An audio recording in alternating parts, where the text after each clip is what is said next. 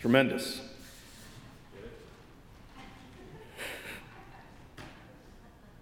You know, uh, oddly enough, I feel like I can really relate to that song um, because it's, it's Mother's Day and it's a day to celebrate the joyous miracle of motherhood. And I was all ready and set to preach a, you know, lighthearted and cheerful sermon before you all go out to enjoy brunch today.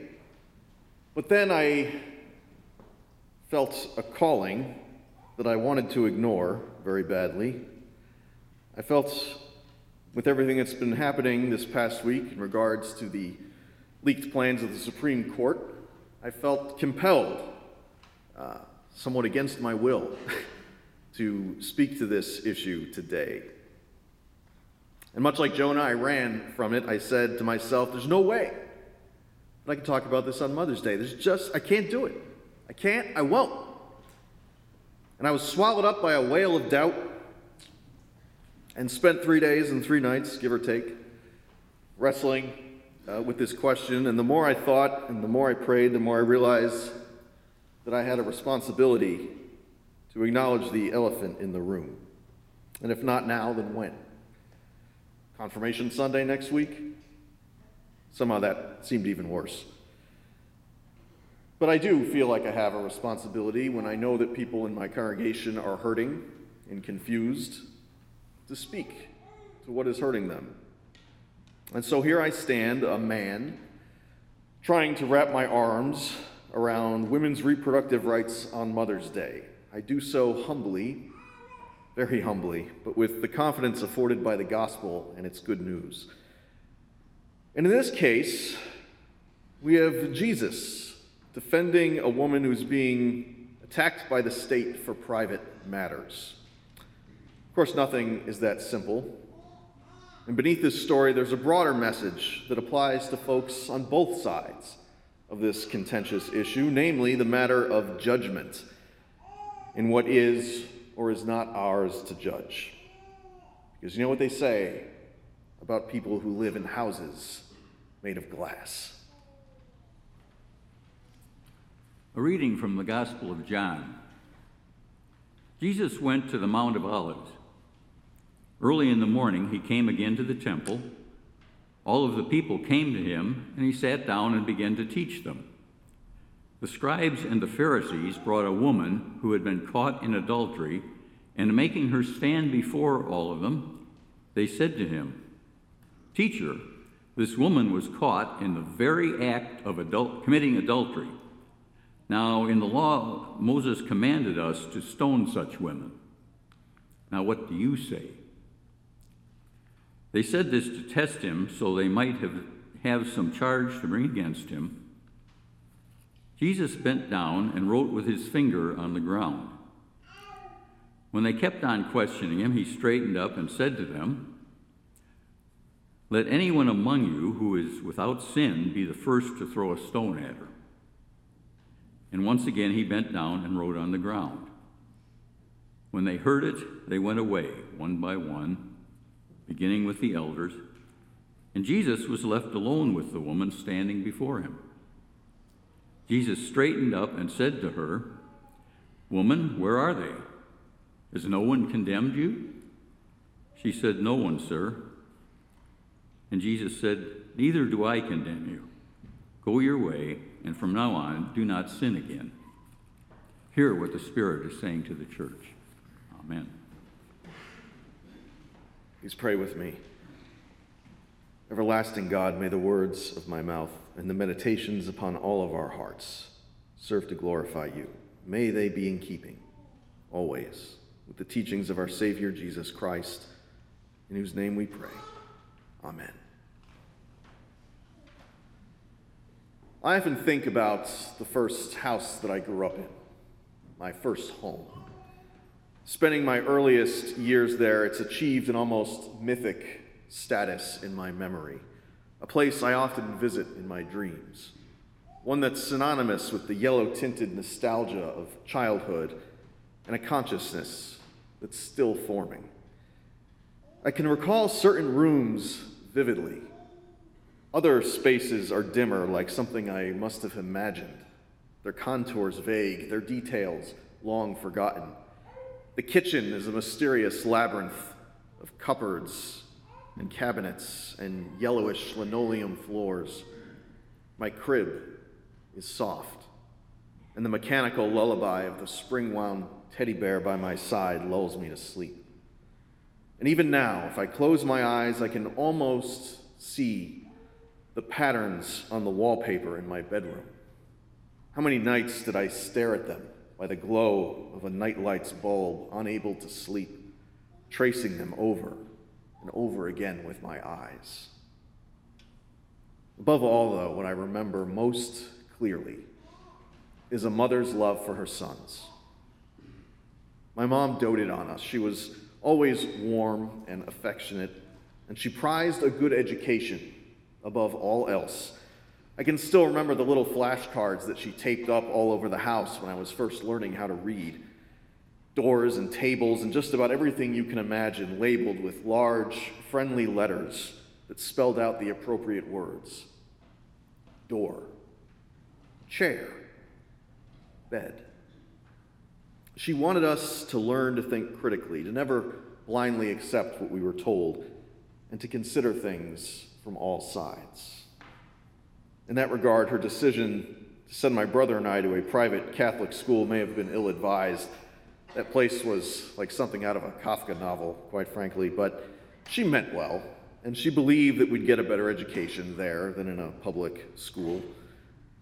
College was not even up for discussion. We were going, and that was that. And she always dreamed that I'd one day go to Yale, hoping that I'd grow up to be a doctor. Well, I went to Yale and became a preacher instead, but she was no less proud of me for it. I was lucky and blessed. From the day I was born, whatever hate I might have gotten from anyone else, I always knew that at home I was loved. I know this isn't everyone's experience. I know that some mothers don't have the same capacity for love, having never received it themselves. Others develop it in spite of their own upbringing. Everyone's circumstances are different. Naturally, as I got older, my mother and I didn't always see eye to eye. We argued about everything from my haircut to my clothes to where I was going to go to college, just like most parents and their children do at one time or another. It was all more or less typical stuff, uh, just part of growing up, you know. But after a couple of divorces, when that house I grew up in was sold and gone forever, I found myself judging my mother for decisions that she'd made that I didn't agree with. And sometimes I may have judged her too harshly. Everyone's circumstances are different. And I couldn't know what my mother might have been going through at any given stage of her life. That's a lesson that I learned the hard way over time. You can walk a mile in someone else's shoes, but you'll never know what it feels like to live their life, to inherit their memories, or to inhabit their body. I suppose that's why our old Volvo was adorned with a bumper sticker that read, Keep your laws off my body. I didn't know what that meant as a small child, but I know what it means now. As you can imagine, my mother is pretty upset right now. I know that a lot of folks are upset right now, and I know that that's an understatement. The leaked draft from the Supreme Court about overturning Roe v. Wade has sparked national outrage and celebration these past few days, depending on how you feel about it. It's an extremely controversial subject, one that I've never addressed from this pulpit before because it's exceptionally complex and emotionally charged. And frankly, I didn't talk about it because I didn't want to talk about it. And I didn't want to talk about it because it's something that I struggle with. You know, there's enough going on in the world that I didn't feel like I had to make this my issue or our issue as a church. And that much hasn't changed. But I don't feel like I can avoid the subject altogether anymore. So bear with me as we try to discern God's will here together, and know that I do so with great fear and trembling, especially as a man who doesn't know what it's like to carry a life inside of me beyond my own. First of all, let it be said that reproductive rights are a moral issue more than a political one. All of our moral concerns have been politicized in recent years, so it's difficult to untangle that, but it remains true. Abortion and a woman's access to it is a moral question, and for people of faith, at least, that makes it a religious question. And as a religious leader, I feel like I have a responsibility to consider these things by the light of the gospel. What does Scripture try to teach us about these hard and complex issues? Well, I have empathy for folks on both sides of the issue and everywhere in between. Pro life advocates believe strongly that life begins at conception and that abortion is murder, plain and simple. And like most folks, they believe murder is wrong. Pro choice proponents, on the other hand, argue that a woman's reproductive health is her own business, and what happens inside of her own body shouldn't be dictated by the state. They believe it's immoral to force a woman to carry a child that they didn't consent to or that might even kill them, given certain circumstances. And there are folks all across the spectrum who will point out that preventing unwanted pregnancies is better than terminating them. And that we can only do that by addressing more systemic issues of education, poverty, and abuse. I think that these are all valid arguments that shouldn't be dismissed out of hand too lightly. And however much some folks might want to make this a simple binary issue, it just isn't. There's too much complexity, too much disagreement about what constitutes a human life, what stage of embryonic development gives rise to consciousness, and at what point a cluster of cells becomes a distinct entity that ought to be protected under federal law. Frankly, friends, these questions are above my pay grade.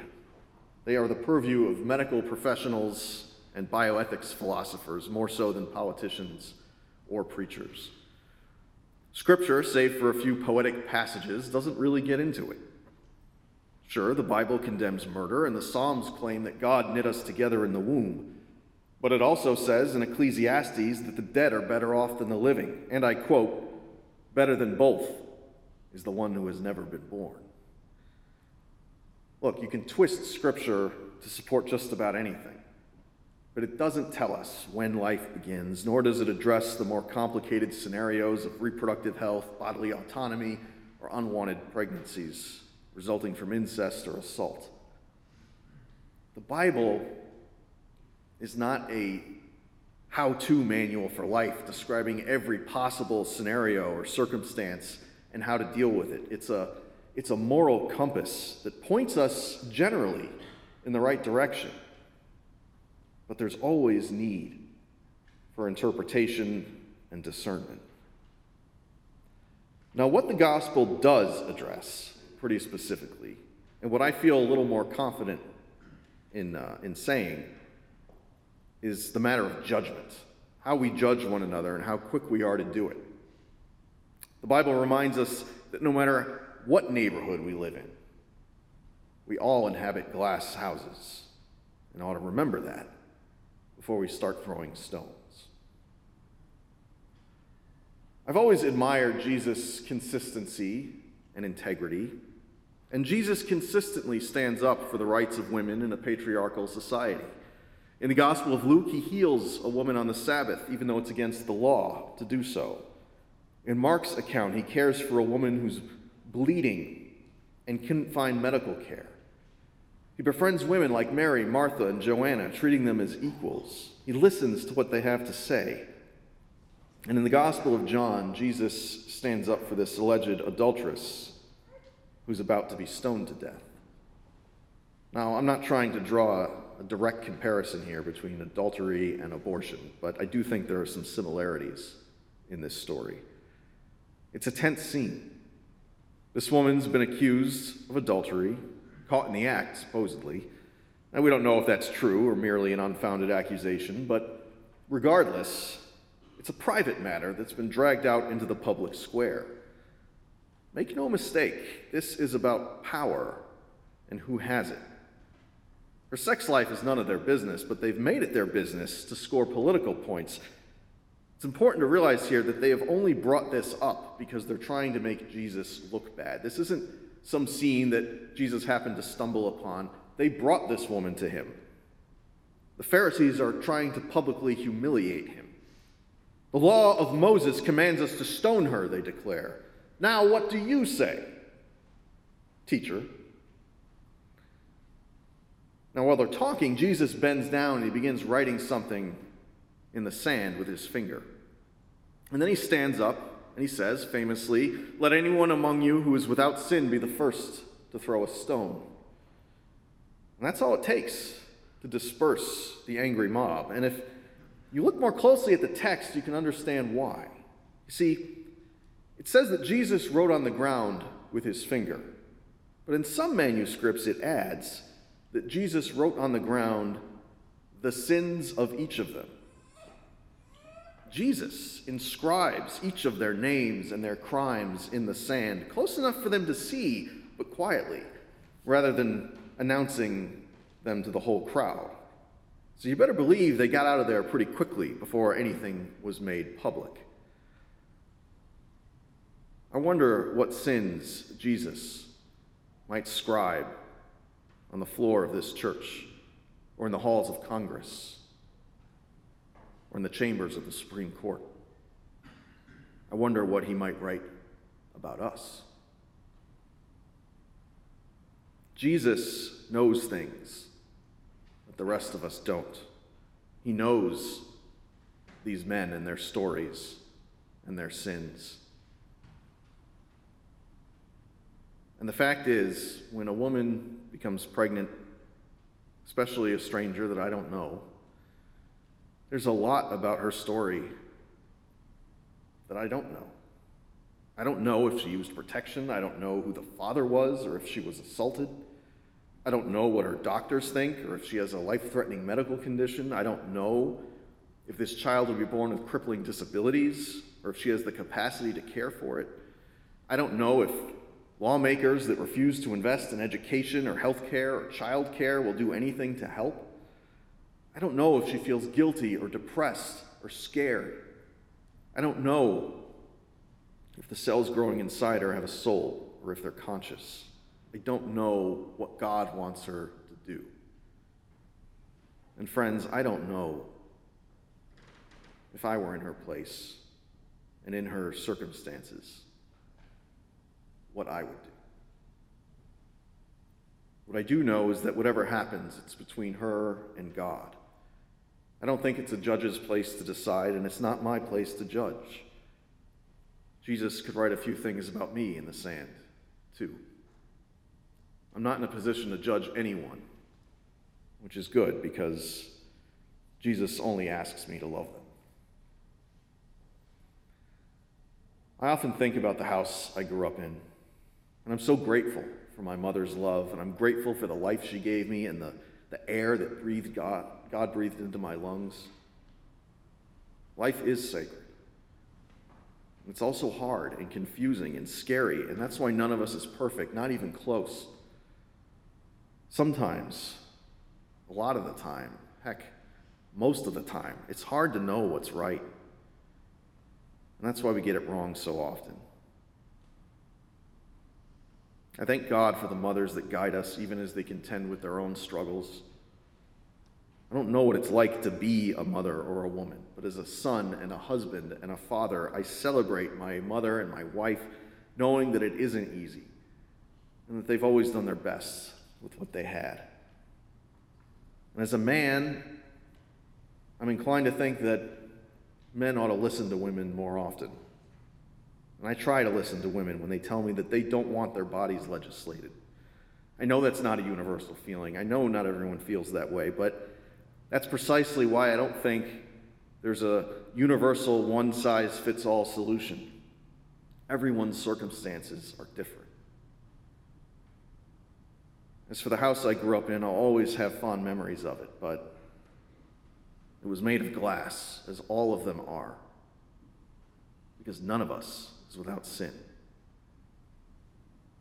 May we be thankful that we are forgiven, and may we find the heart to forgive each other.